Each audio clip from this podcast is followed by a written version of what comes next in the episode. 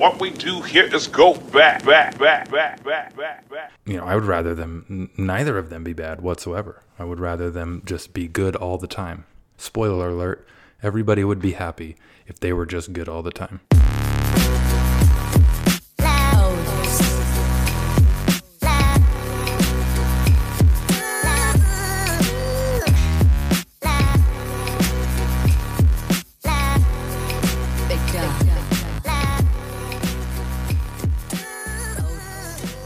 Welcome back to another edition of the Raider Take podcast. I am Micah McDonald. This episode is going to be a little bit different for y'all. Andrew went on a fantastic vacation with his family to Disneyland.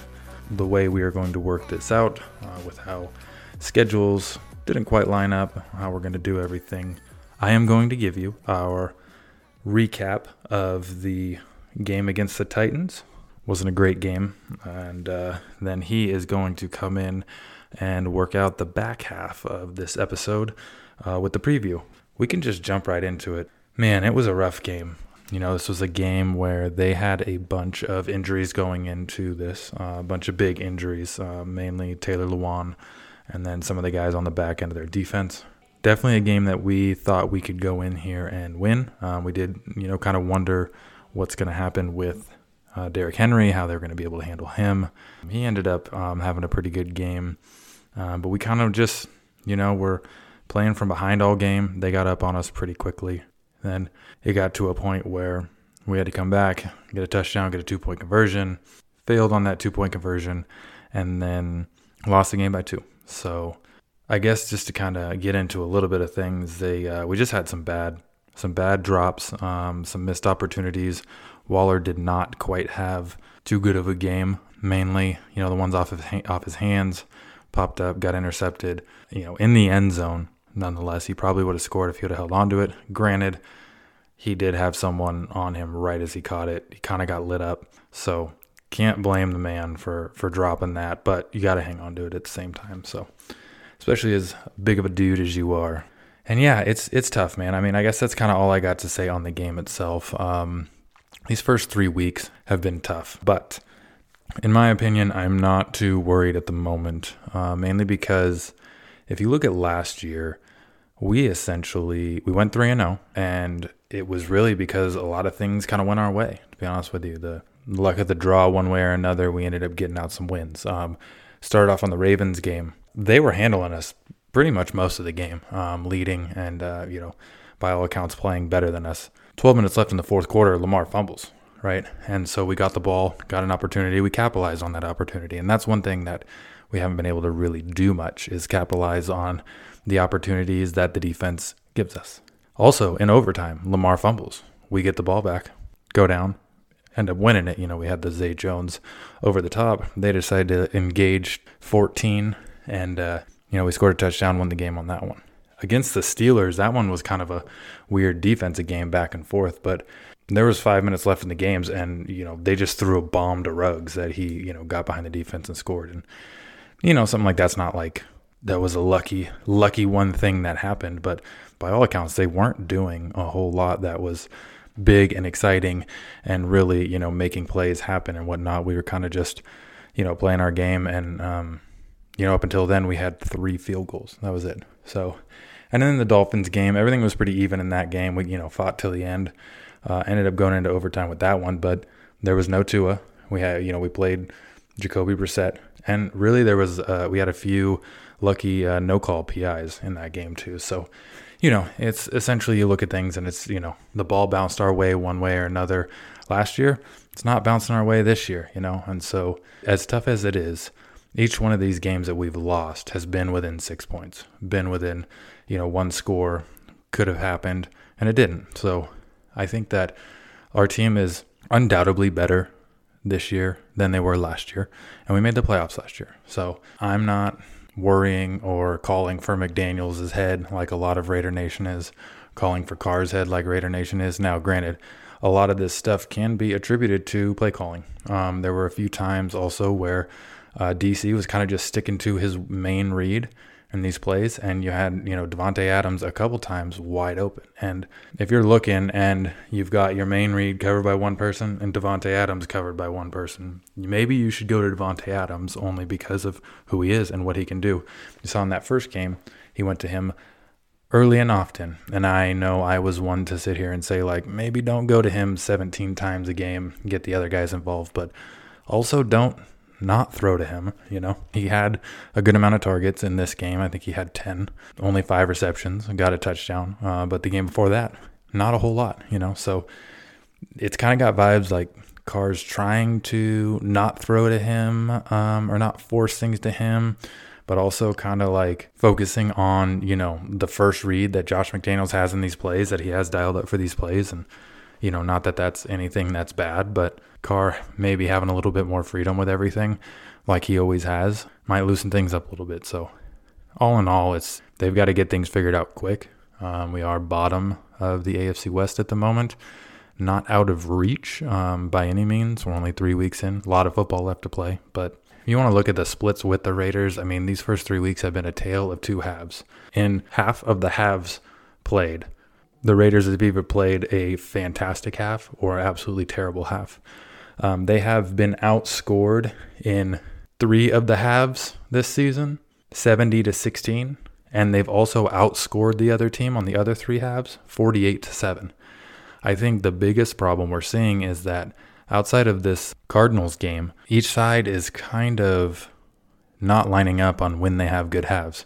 Our defense will have a great half, uh, and then the offense will sputter and, and throw away the opportunities that they gave them. Um, we'll have a great half for our offense, uh, but the defense isn't doing much to make stops. So, you know, in Arizona, what we saw is both sides of the ball, even at the same time. The first half, they both balled out. Second half, they both threw the game away. So, you know, it's interesting. I, you know, I think that I'm not worried about things. I think they're going to be able to turn it around.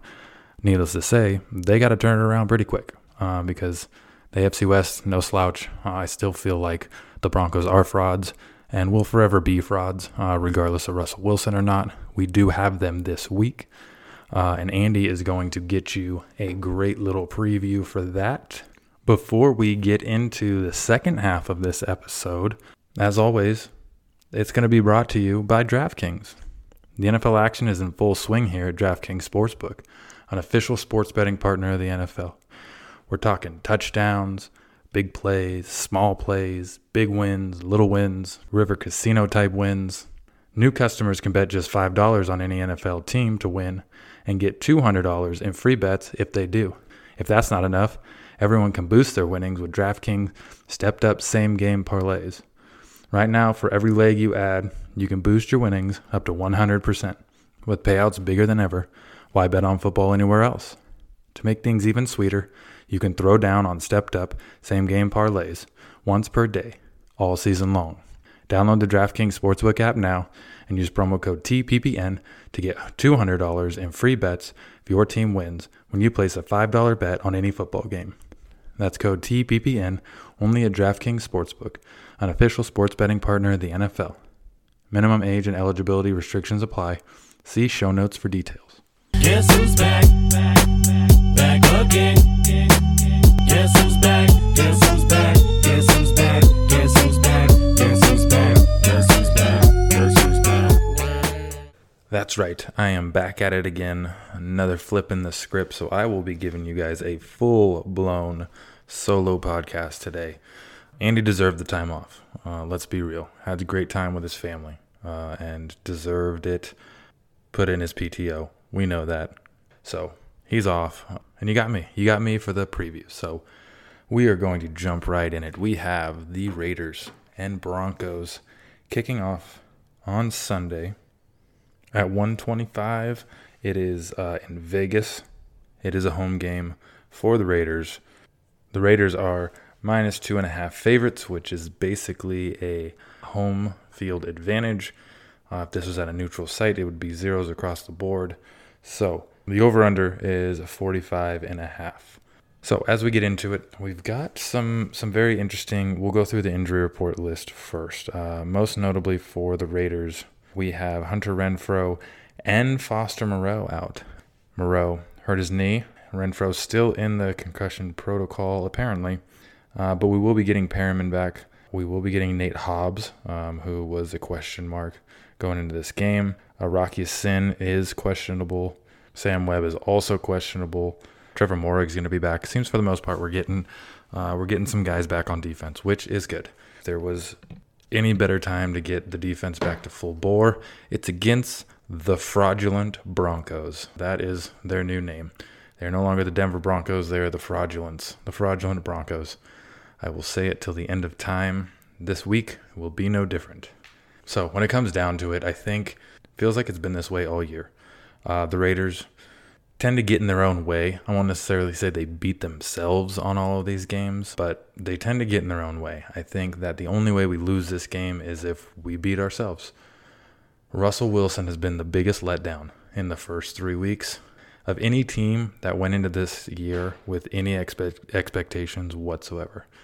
Uh, they were supposed to compete. They were supposed to be badasses. They were supposed to be good, and they're not. Uh, yes, they are two and one. They are the most fraudulent two and one team there is in the NFL. They're the most fraudulent over 500 team in the NFL right now. So, am I going off on a tangent? Maybe a little bit, but I think there's really not a crazy amount uh, to say on each side of the ball. Our offense can be dominant when they want to be dominant. Um, I think that this Broncos team uh, this year and in years prior has always been predicated on the fact that like they have this great defense, but all they need is a quarterback now, and you know they got Russell Wilson, so watch out. They just haven't showed up. They don't show up. They haven't showed up. I don't expect them to show up this Sunday either. So I think if the Raiders can go out there and they could just play disciplined ball. I mean, they've we've seen lately that penalties have been an issue for us, and in the Tennessee game, it was kind of more of the place and time that these penalties showed up. If we can stick to our game plan, if DC can start getting DA the ball a little more, if we can start spreading it around, um, it's going to have to be, I mean, I feel like it's going to have to be the Waller and uh, Adams show if we're going to ball out. If we're going to go out, we're going to put up points.